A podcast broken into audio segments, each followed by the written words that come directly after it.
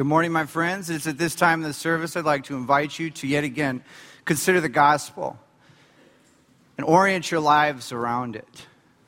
This is a great opportunity that we have to study together, but more than that, this is a it's a place for mobilization. It's a place for us to evaluate ourselves and our situation and to figure out how, how we can get closer and closer uh, to Jesus and how our lives can honor him more and more. Each Sunday, we like to take time out of our service to study the Bible together, but also to uh, orient ourselves around the Messiah. As a community, we've decided to study the final book of the Bible uh, in the order that we have it, which is called the Revelation. So if you uh, would like to turn there at this time, if you don't have a Bible, um, Pastor Rod has three that he can hand out. and Mr. Tejas has some as well. Um, it is the last book of the Bible, as I said, and it is on page. There is no page number for this. It's, it, it's, it's just two title pages, so just you're on your own. Every man for himself. Revelation chapter 1. We started our study last week, uh, and I'll be reading the, the, the second half. You're starting in verse 9. While you're turning there, I'd like to remind you that we stand for the reading of God's word here as a gesture uh, of, of honor because we believe that if we honor God's word in small, simple ways, then we also will honor, are more likely to honor God in the larger ways of our life. If you're faithful with little, you'll be faithful with much. That being said, if you're unable to stand, that's okay too. I just uh, want to encourage you to think of a way that uh, you, in your individual way, can honor the, t- the time of the reading as well. Maybe that's raising an arm or a hand or, or, or something like that. It's, it's up to you. But for those of you who can't stand, I'd like to invite you to stand for the reading of God's Word. Revelation chapter 1 and verse 9. I, John, your brother and companion in the suffering and in kingdom and impatient endurance that are ours in Jesus, was on the island of Patmos on account of the Word of God and the testimony of Jesus. On the Lord's day, I was in the Spirit, and I heard behind me a loud voice like a trumpet, which said, Write on a scroll what you see, and send it to the seven churches to Ephesus, Smyrna, Pergamum, Thyatira, Sardis, Philadelphia, and Laodicea. I turned around to see the voice that was speaking to me. And when I turned, I saw seven golden lampstands. And among the lampstands was someone like a son of man, dressed in a robe reaching down to his feet, with a golden sash around his chest. His head and hair were white like wool, white as snow. And his eyes were blazing like fire. His feet were like bronze glowing in a furnace. His voice was like the sound of rushing water. In his right hand, he held seven stars, and out of his mouth came a sharp, double edged sword. His face was like the sun shining in all of its brilliance. When I saw him, I fell at his feet like a dead man. Then he placed his right hand on me and said, Do not be afraid. I'm the first and the last. I'm the living one. I was dead, and behold, I am alive forevermore. I hold the keys of death and Hades. Write therefore what you have seen, what is now and what is yet to take place. And the mystery of the seven stars which you saw in my right hand and the seven golden lampstands is this. The seven stars are the angels of the seven churches, and the seven lampstands are the seven churches. It's the very word of God. Please have a seat.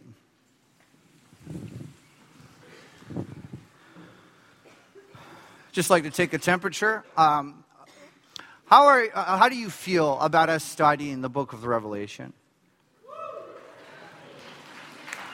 Okay. Definitely some excitement and energy there. I'm not sure where that's coming from. I, I hope it's a good place. Growing up and spending time around the Bible, this book doesn't have like that many really positive memories for me. And so my excitement is coming from hopefully uh, this next season becomes actually a positive memory for us and something that we uh, can really look back on and enjoy.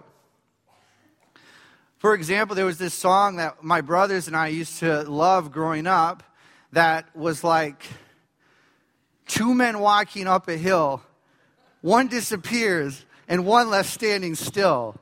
I wish we'd all been ready. I don't know if anyone's ever heard that. It's kind of an old song. but my brother, one of my brothers and I used to share a bedroom, and I constantly was, I mean, periodically thinking, there is a verse that says, a man and wife asleep in bed, one disappears and turns their head. He's gone. And I was thinking maybe one of us is going to disappear. I'm constantly at, waking him up and think, are you still here? And, and then there was always kind of an argument about which is better to disappear or not, because we also didn't really know where the disappeared people went, and I wish we'd all been ready. It was just sort of something that created a little bit of tension uh, in our family. Um,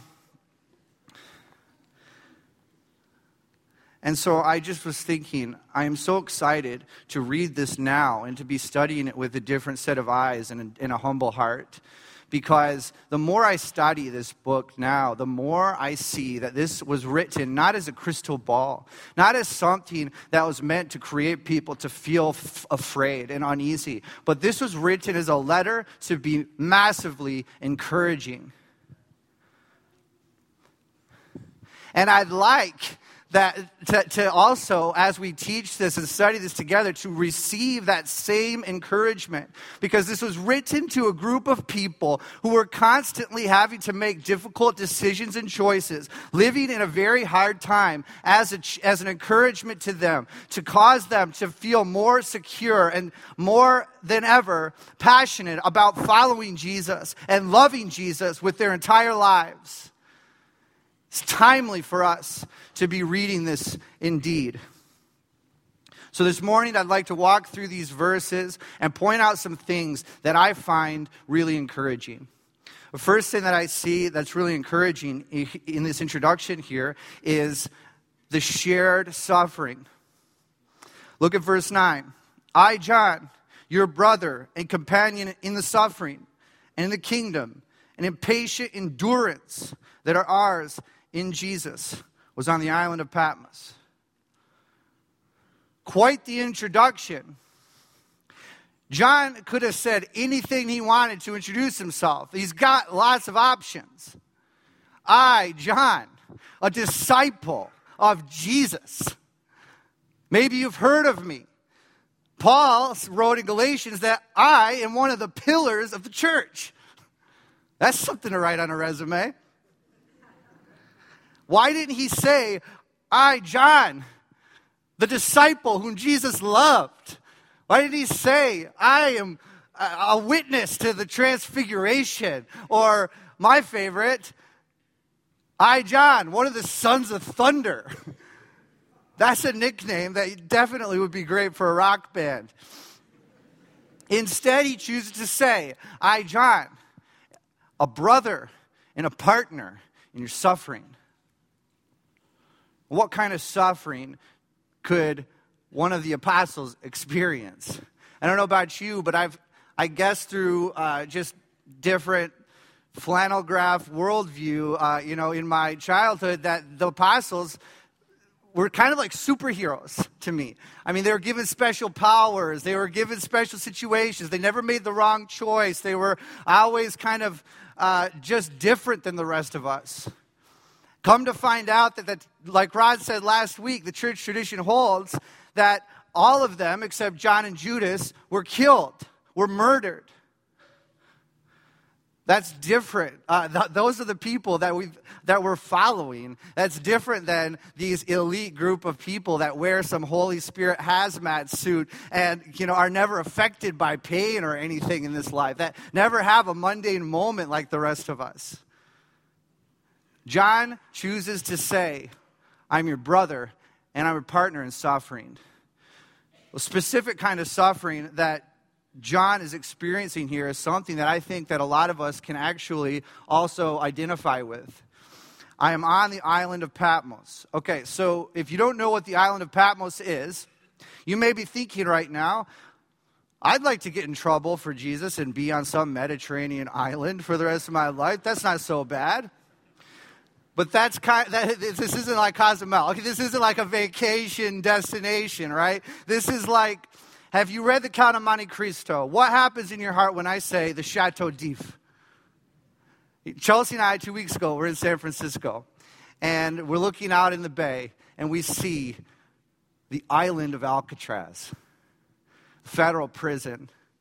This is Patmos. When you hear, I am on Patmos, I am on Alcatraz.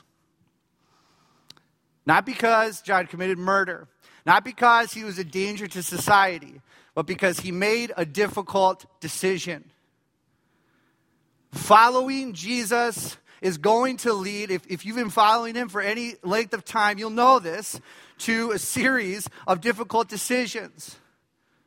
Jesus is constantly drawing us outside of our comfort zone, constantly drawing us forward and putting us in situations where we have to make a decision that might have some relational fallout, especially here. Maybe we're not making decisions that will cause us to be crucified yet, or maybe we're not making decisions that put us in jail right now, but we do know, I, I'm sure you do, decisions that you make based on your faith that could have some major relational fallout or could have uh, your reputation would be at stake. For me, something that I, that I, that I wrestle with a lot are these decisions that we have uh, that affect each other. That oftentimes, in at least nowadays, there just isn't a Bible verse for that one. You know, I mean, does anyone share that? There, there are situations that we're in where, you know, it could go either way. We have these really strong biblical convictions that are welling up inside of us. And Holy Spirit is working on us to become more and more obedient to that. But then also, we live in a really complicated world where we have relationships all around us and people are making decisions that life choices that we might definitely not do based on our convictions. Well, what do you do? I mean, do you, do you stand up and speak, speak out every time? Surely sometimes. But I mean, we follow Jesus who was definitely in situations that uh, were flexible with the people around him's life choices were being made. I mean, he was constantly being confused for a sinner or somebody that was associated with sinners. So obviously, he didn't take the time every time to say, just so that you know, I don't believe what they believe. I'm just sort of hanging out with them. Uh, I just.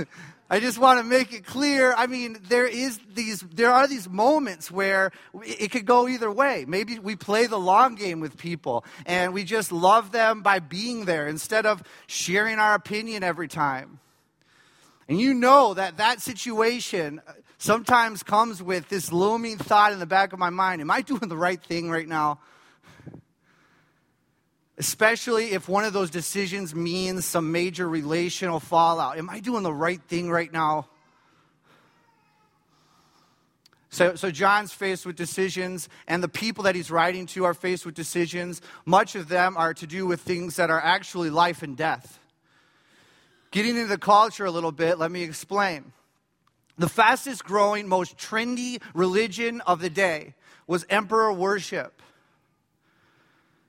emperor worship was such a big deal because it was mostly the glue that held together many pieces of society for them.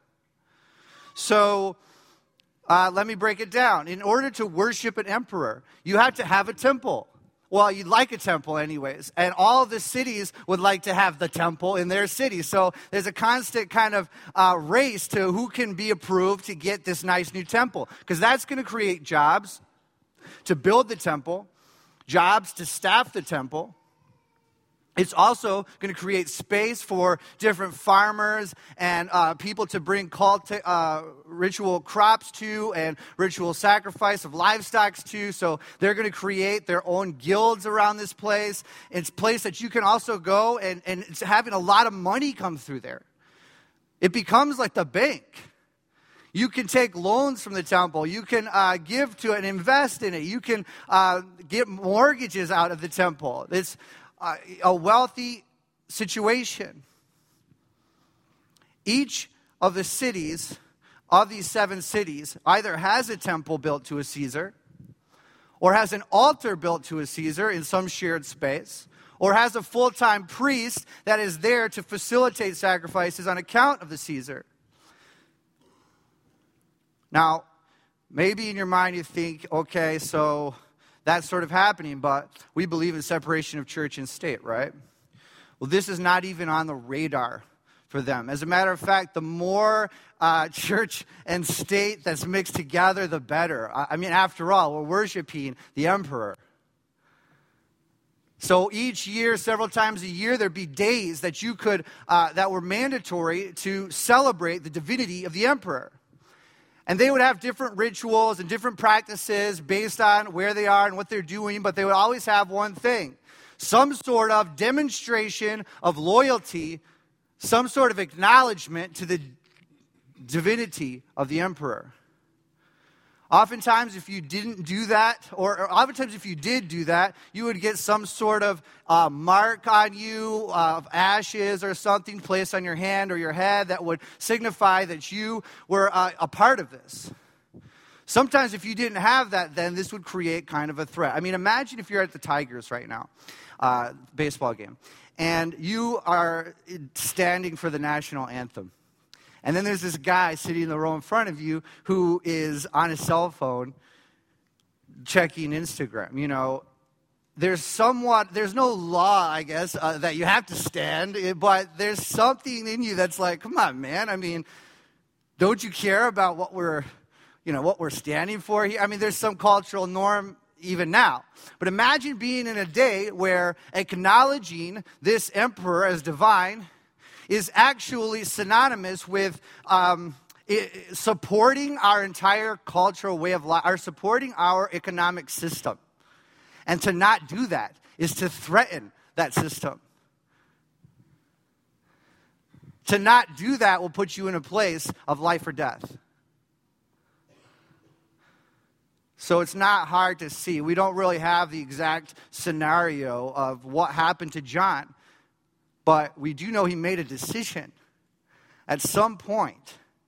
Perhaps he was at the grocery store, you know, uh, he really likes this certain bakery, and everybody else has this mark on them, but he doesn't have it. They say, You can't buy here unless you see the priest.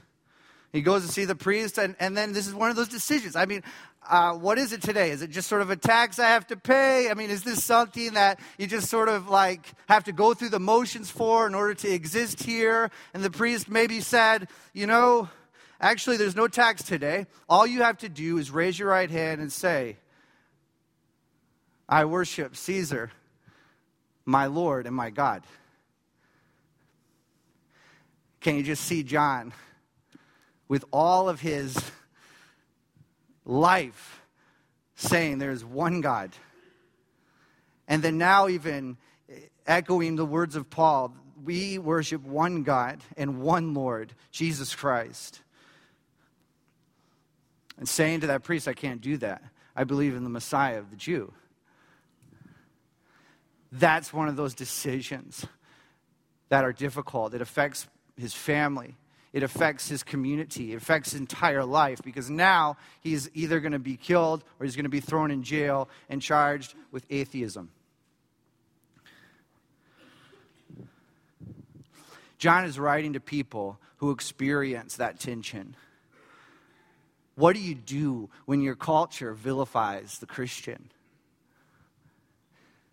What do you do when you're in a situation, you know, where you are definitely making a statement that I am a follower of Jesus or not? It's going to create some fallout. Part of the reason I think why we shy away from those situations is because there's a fear inside of us that we are going to be alone. And isn't it encouraging that John is writing, and the very first thing that he says is, You are not alone. You have a brother and you have a partner who knows this pain and is here suffering as well. And I believe that this is legit. Remember what Jesus said In this world you will have many troubles, but take heart, for I have overcome the world. Remember what the author of Hebrews wrote in chapter 2. Isn't it fitting that the author and perfecter of our faith would be made perfect through his suffering. We follow Jesus, who suffered, not so that we don't have to, but so that we can finally have this indelible companion in our suffering. You are not alone. You can do it. You can make this choice. You can take a stand for your faith, and you will not be abandoned or forsaken. Look around the room and see your brothers and sisters who also believe that this is worth giving our lives for. Will you receive John's companionship and encouragement? That's the first thing I find encouraging uh, from this passage. The second thing that I see is very encouraging is this overwhelming, um, wonderful uh, experience that, that John gets because of Jesus' creative representation. Okay, say that all very carefully because I think it matters here. See, the next thing we see in verse 10 is John, he says, On the Lord's day, I was in the Spirit. I heard behind me a loud voice like a trumpet. Okay, what does it mean to be in the Spirit? If that caught your attention, at the very least, it means that he was praying.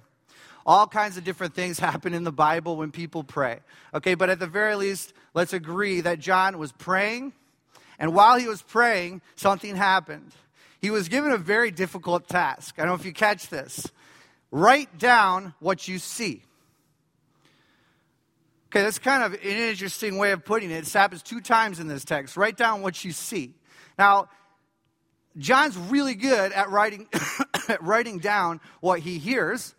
I mean, that's kind of easy to do, right? I mean, he hears somebody say, I am the Alpha, the Omega. I can write that down, no problem. He's quoting people all the time. But it's another thing entirely to write what you see. And maybe if we think about this, we could give John a little bit of grace when we're reading the book of Revelation because it's not easy to do. For example, has anybody been to ArtPrize yet? I brought a couple pictures to illustrate this. Give me one. Here we go. Write down what you see. Well, what I saw definitely looked like a bear. But it's different because it also is full of different colors and uh, it's dripping with something and uh, it's looking somewhere and it, it makes me feel a certain way. Give me another one. It definitely looks like an ox taking a selfie in front of a spaceship and it's made of metal and it's it's really hard. Okay, well, what I'm trying to say with this is it's difficult to write what you see. It's one thing to write what you hear. And the book of Revelation, we have to understand, is not just simply a transmission of knowledge, just a, a, you know, a word for a word. The book of Revelation is a drama. There's, it's poetic. There's songs being sung. There's movement happening. There's all kinds of pictures that are being seen. It's very creative. And when you see a picture like these, uh, it's not meant to just sort of be a depiction of a bear. It's, it's more than that. It's meant to be felt. It's meant to move something inside of you. And that's what happens when we see art that's the beautiful thing about art is, is it takes us a place with just one look.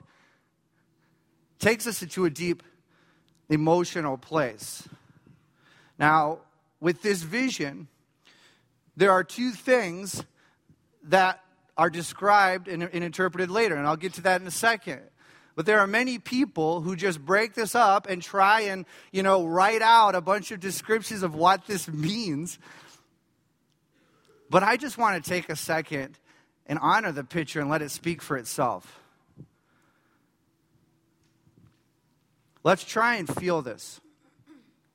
So I want to invite you just to close your eyes, and I'm going to read to you what John saw. And just take a moment of silence and feel it. I turned around to see the voice that was speaking to me. And I turned and I saw seven golden lampstands, and standing among the lampstands was one who looked like the Son of Man. He was dressed in a robe reaching down to his feet with the golden sash around his chest. His head and hair were white like wool, white as snow. His eyes were like a blazing fire. His feet were glowing bronze, like bronze in a furnace. His voice was like the sound of rushing water. In his right hand, he held seven stars. And out of his mouth came a sharp, double edged sword. His face was shining like the sun in all of its brilliance.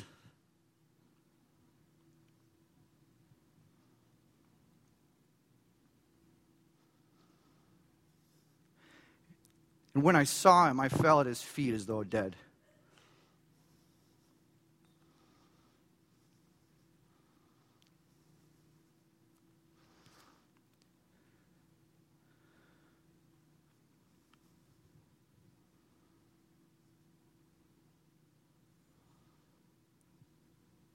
Something that a picture does to us deep down, the place that it takes us. It moved John to see. and I know that a picture says a thousand words, and I'm not going to say a thousand about that picture, you know. But I do know this to see that, in comparison to all of the different rulers and kings and people in authority and presidents. In comparison to who Jesus creatively revealed himself as, I will pick him every single time. And in a moment where we might be feeling vulnerable or feeling afraid of what's going to happen, when you look at that, it creates a deep sense of fear and humility. Maybe perhaps you have uh, been studying the Bible for a long time and have really gotten jaded when it comes to who Jesus is to you. And you're, you have no more emotion left. And you feel like it's just a bunch of, of math, you know, that we're doing here. Maybe you need to close your eyes and picture this, this Son of Man and let it bring you down again, down low, and let it create in you a fear and a humility and a reverence for who this is that we're following. I find that extremely encouraging. the last thing I'd like to share with you is the interpretation of uh, the lamp and the stars that we find in verse 20. And I have to acknowledge this because very rarely in Revelation do we get a real time interpretation of and so I'd feel kind of bad if we just skipped the first one. Okay, so uh, verse 20. the mystery of the seven stars that you saw in my right hand and the seven golden lampstands is this. The seven stars are the angels of the seven churches, and the seven lampstands represent the seven churches. Why do I find this encouraging? Well, note, uh, it's worth noting here that this word angel can be translated as a divine messenger, but also an earthly messenger. So some scholars have decided to, you know, play around with the idea that these seven stars would represent the seven like pastors of these churches.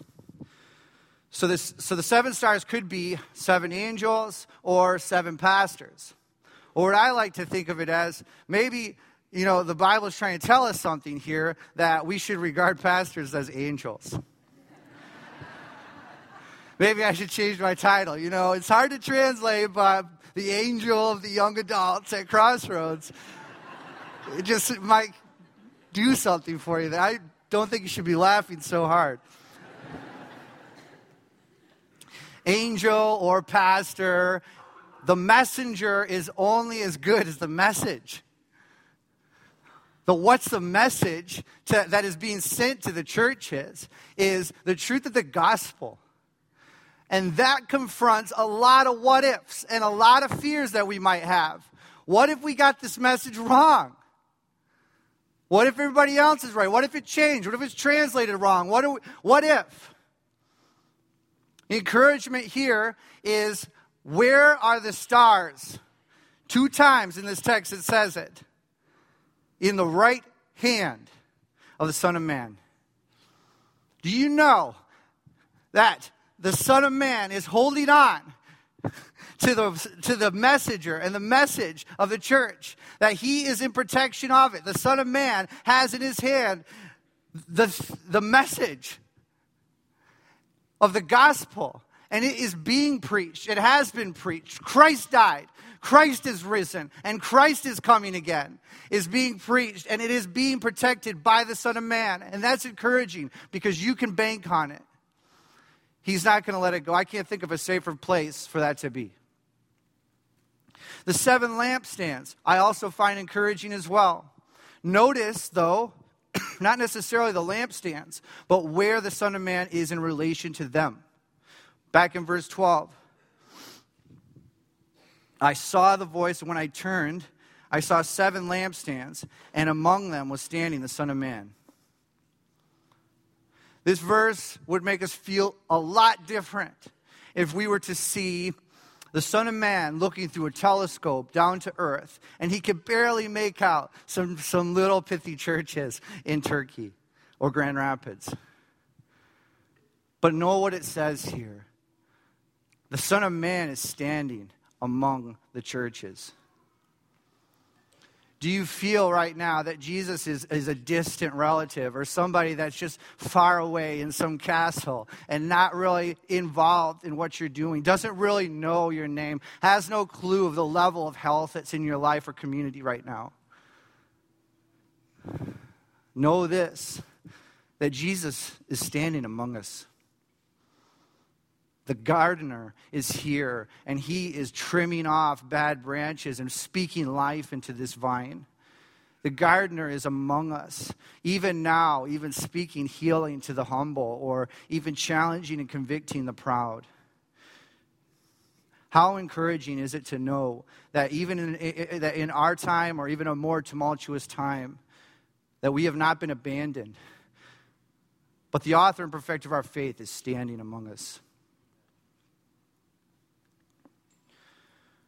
Now, if, if you um, are, have a fear of a decision that you know that you need to make in the future, or if there's something that you're just sort of unsettled by, I'd like to encourage you um, to, to make a hard choice for the Lord and to know that you're not alone.